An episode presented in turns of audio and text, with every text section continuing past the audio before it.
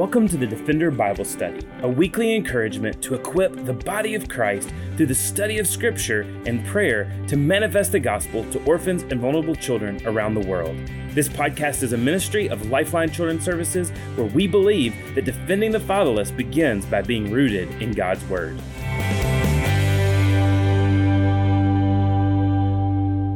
It's Monday, November 27th, 2023, and I'm coming to you from Birmingham, Alabama. Well, today we are continuing our study on the book of First Corinthians, and specifically, we are looking at the chapter 5 of First Corinthians. So First Corinthians chapter 5. And Paul is writing to Christians in Corinth, many of whom he had personally led to faith in Christ. Yet the culture at Corinth was overtaking the church at Corinth, kind of like the culture today is overtaking the church in America. And just as Paul instructs the believers in Corinth, we must be warned today to keep watch and to confront sin, and especially to guard from unrepentant unrepentant sin or even sin that has become socially acceptable. You see, our world very much looks like the culture of Corinth. Corinth most mirrors our modern day culture. It was a bastion of art, pleasure, romance, and sensual pleasure. But Paul continues to exhort the church that the things of the flesh and the pleasures of the world will never truly fulfill and bring peace and satisfaction. The continued plea of Paul to the church is flee sexual immorality, turn from sin, and cling to Christ. And it's with that introduction that we read 1 Corinthians chapter 5. Paul says to the church there at Corinth these words, 1 Corinthians chapter 5 it is actually reported that there is sexual immorality among you and of a kind that is not tolerated among tolerated even among pagans. For a man has his father's wife and you are arrogant. Ought you not rather to mourn? Let him who has done this be removed from among you. For though absent in the body i am present in spirit and as if present, I have already pronounced judgment on the one who did such a thing. When you are assembled in the name of the Lord Jesus, and my spirit is present with the power of the Lord Jesus, you are to deliver this man to Satan for the destruction of the flesh, so that his spirit may be saved in the day of the Lord. Your boasting is not good. Do you not know that a little leaven leavens the whole lump? Cleanse out the old leaven, that you may be a new lump, as you really are unleavened. For Christ, our Passover lamb, has been sacrificed. Let us therefore celebrate the festival not with the old leaven, the leaven of malice and evil, but with the unleavened bread of sincerity and truth. I wrote to you in my letter not to associate with sexual immoral people, not at all meaning the sexual immoral of this world, or the greedies and swindlers or idolaters, since then you would need to go out of the world. But now I am writing to you not to associate with anyone who bears the name of brother if he is guilty of sexual immorality or greed, or is an idolater, reveler, drunkard, or swindler, not even to eat with such a one. For what I have, what, do I have to do with judging outsiders? Is it not those inside the church whom you are to judge? God judges those outside. Purge the evil person from among you. This is strong language, beloved. Let's make sure that we have the context. A man in the church, a member of the church, is committing sexual immorality with his stepmother. He's deliberately sinning in a way that would be detestable to the world, and he's continuing in that sin with no desire to repent. Verse 1 says, A man has his father's wife. And that's a present, ongoing activity. This is not a man who is struggling with sin, wants to turn from it, and is, ter- is trying to turn from it. No, the picture here is settled, unrepentant, rampant sin with no desire to follow Jesus. Paul goes on to instruct the church and by extension, the church today on how to treat rampant and unrepented sin within the church. Six things we learn about rampant and unrepented sin from 1 Corinthians chapter 5. First, it slowly and systematically destroys us. What does the Bible say the church should do? Remove the man. Verse 2 says, Let him who has done this be removed from among you. Then in verse 5, the language gets stronger. You are to deliver this man to Satan. And then in verse 7, it says, Cleanse out the old leaven. And then verse 13 says, Purge the evil person from among you. The passage says, Do not associate with them, not even to eat a meal with such a one. This is a person who claims Christ, but continues in rampant, unrepentant sin. Whether it's sexual immorality, greed, idolatry, reveling, drunkenness, or swindling. We are to remove the unrepentant sinner. The person must be isolated from the church. And this flies in the face of our culture. We don't see this as loving nor accepting, but we see this as hateful and vengeful. But, beloved, if we knew how truly destructive, unrepentant, and rampant sin truly is, we would do what Paul says elsewhere about sin in 1 Corinthians. We would flee. You see, beloved, Paul uses such strong language to convey the most important lesson about rampant and unrepentant sin. It destroys. And it destroys the sinner, it destroys the church, it destroys relationships, and it destroys the witness of Christ to the world. With all of the rampant sin we see so many ministry and church leaders committing, we see the horrible effects that sin has. In our culture, we now call good evil and evil good. We have forgotten how to blush. We justify sins as decent, not good, bad, and horrible when the truth is that all sin is a personal affront against a holy God, and it all destroys man's communion with God, which is our only hope. But the second thing we learn about rampant and unrepentant sin from 1 Corinthians chapter 5 is that confronting sin is loving towards others. Yes, we are to remove the sinner, but we are also to confront them and ultimately pray that they would repent and turn back towards Christ. Verses 4 through 5 says, When you are assembled in the name of the Lord Jesus, and my spirit is present, with the power of the Lord Jesus, you are to deliver this man to Satan for the destruction of his flesh. Why? So that his spirit may be saved in the day of the Lord. We are to confront the sin of the sinner. We are to call it out. We are to call sin sin.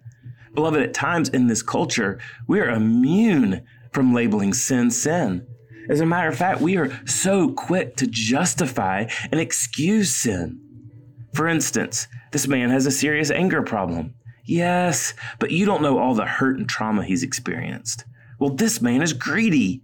Yeah, but he grew up with nothing, and so he just holds on to the things that he has very closely. Well, this man is a gossip. Yeah, but what he says is based in some truth, and this is his truth. This is the way he feels. This is his felt experience. It doesn't matter that he is hurting someone else, they hurt him. Well, this man is proud. Yeah, but look at all that he has accomplished. He has a right to be proud. This man is adulterous. Well, his wife isn't that nice to him. Beloved, it is absolutely ridiculous the way we justify sin and fail to call out the sinner. It is hateful and vengeful to justify others' sin. It is loving and kind to call them out and lead them back to the cross. We must call sin sin. If a car is barreling towards someone being careless in the street, we cry out to warn them. Paul tells the Galatians in Galatians 6 1, Brothers, if anyone is caught in any transgression, you who are spiritual should restore him in a spirit of gentleness. Keep watch on yourself, lest you too be tempted. And then Jesus gives us the path to loving rebuke in Matthew chapter 18, verses 15 through 17. If your brother sins against you, go and tell him his fault, between you and him alone. If he listens to you, you have gained your brother. But if he does not listen, take one or two others along with you, that every charge may be established by the evidence of two or three witnesses. If he refuses to listen to them, tell it to the church. And if he refuses to listen even to the church, let him be to you as a Gentile and a tax collector. You see, beloved, the loving thing to do is to confront sin. It is unloving to ignore or excuse sin. And may we in the church be loving towards sinners by calling out sin. But then the third thing we learn about rampant and unrepented sin from 1 Corinthians chapter 5 is that personal sin spills out to hurt the church and her witness. Look again at verses 6 through 8. It says, Your boasting is not good. Do you not know that a little leaven leavens the whole lump? Cleanse out the old leaven that you may be a new lump as you really are unleavened. For Christ, our Passover lamb, has been sacrificed. Let us therefore celebrate the festival, not with the old leaven, the leaven of malice and evil, but with the unleavened bread of sincerity and truth.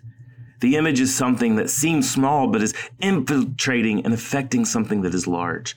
A little bit of leaven in bread makes the entire loaf of bread leavened.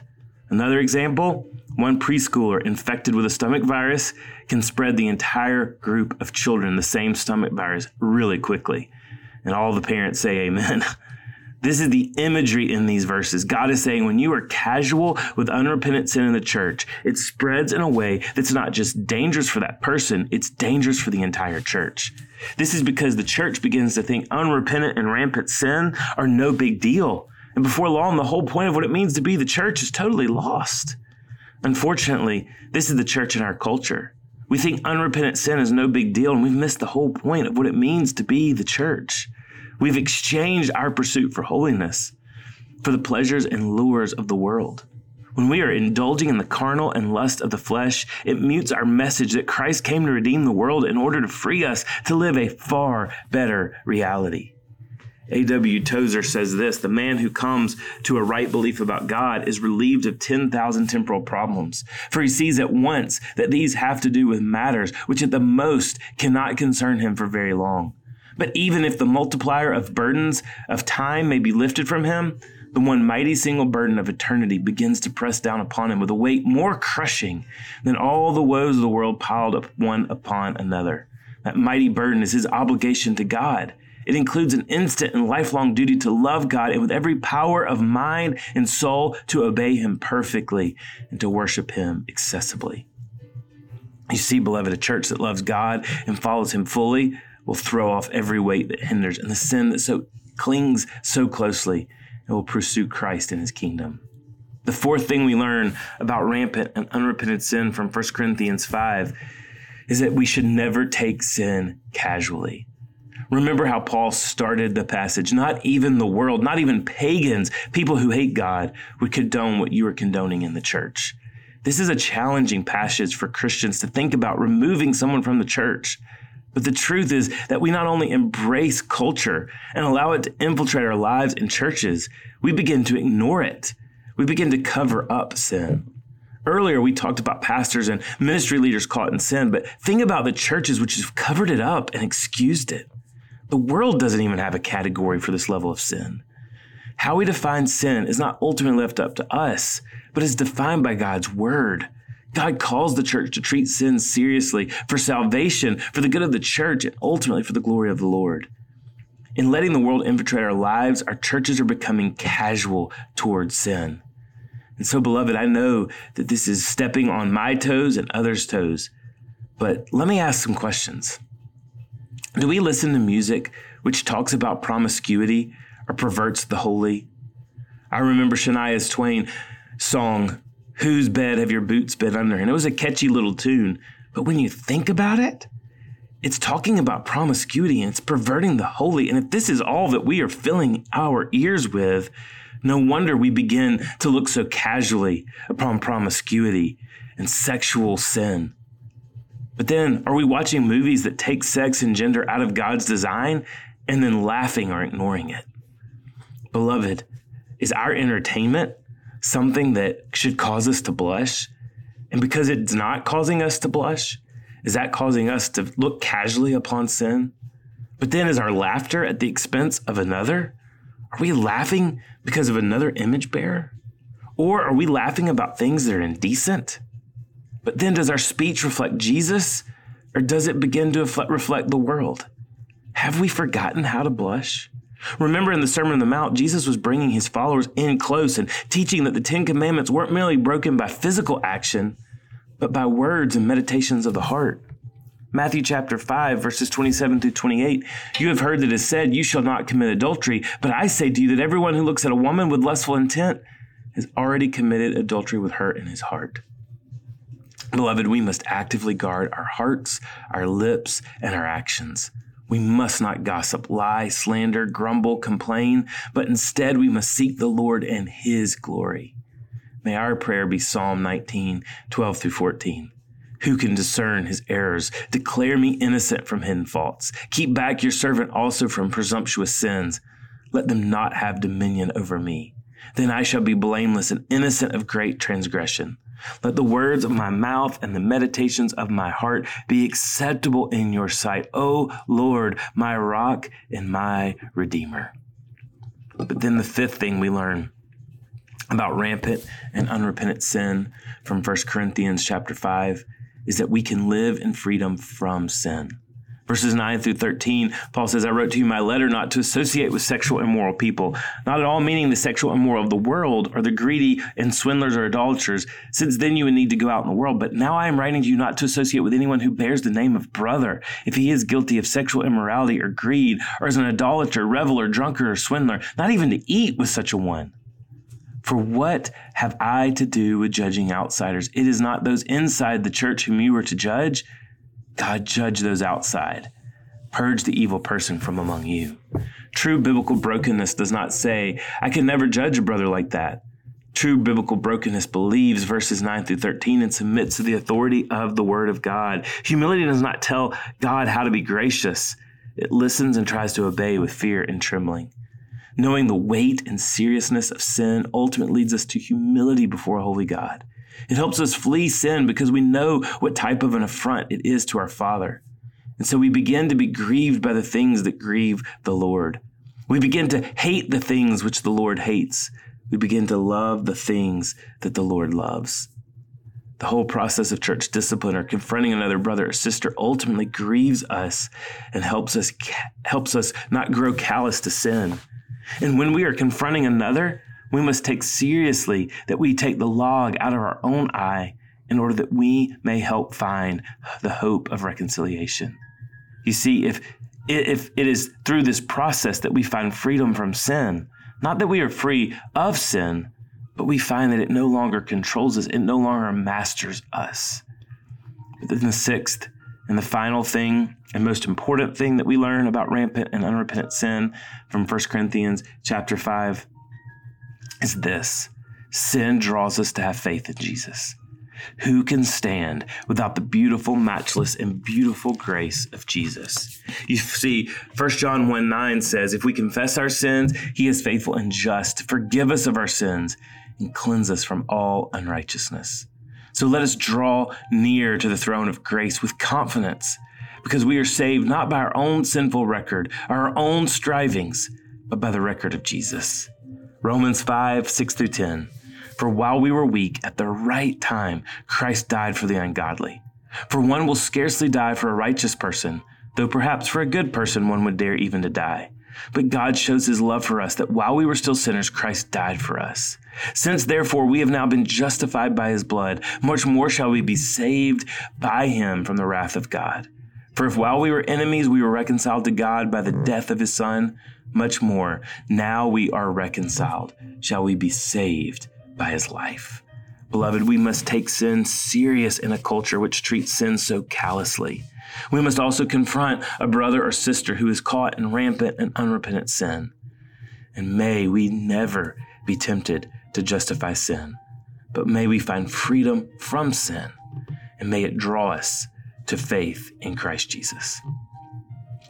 Thank you for joining us for the Defender Bible Study. This week we are praying for Romania, for the children, for our team in Romania, and ultimately for families that are adopting and fostering domestically in Romania, as well as those families in the intercountry adoption process. Let's pray.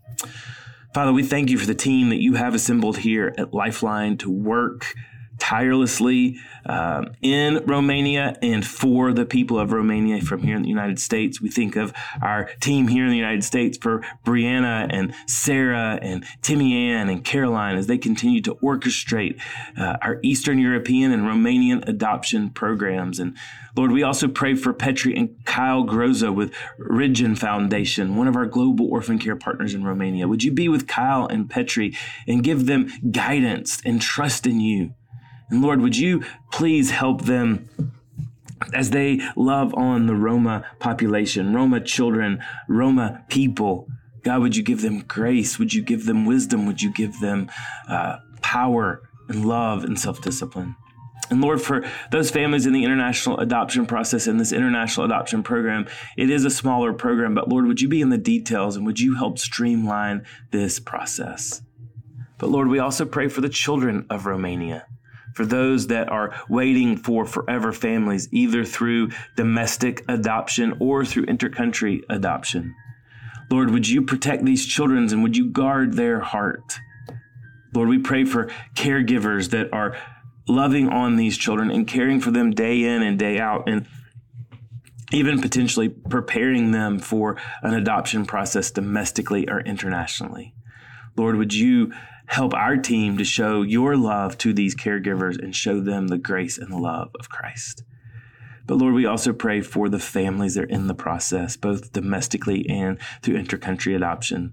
We pray that Lord would bring more families to Lifeline who have Romanian passports and a heart for adoption.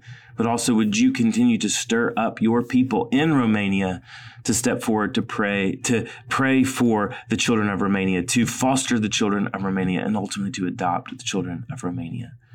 Lord, would you stir people's hearts and bring mission minded families to bear to care for these children? Lord, would you bring salvation to Romania? Would you use your church? Would you guard your church?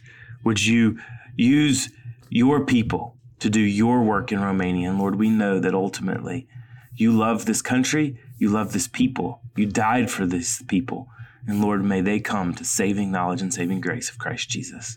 It's in your great name that we pray the name of Jesus. Amen. Thanks again for joining us for the Defender Bible Study. If you enjoy making this podcast a part of your weekly routine, we'd love for you to take a moment to subscribe, rate, and review the Defender Bible Study to make it easier for more people to find. For more resources and information on how you and your church can partner with Lifeline, please visit us at lifelinechild.org. Follow us on Facebook, Instagram, or Twitter by searching for Lifeline Child. You can email us directly at info at lifelinechild.org. We look forward to seeing you again next week for the Defender Bible Study.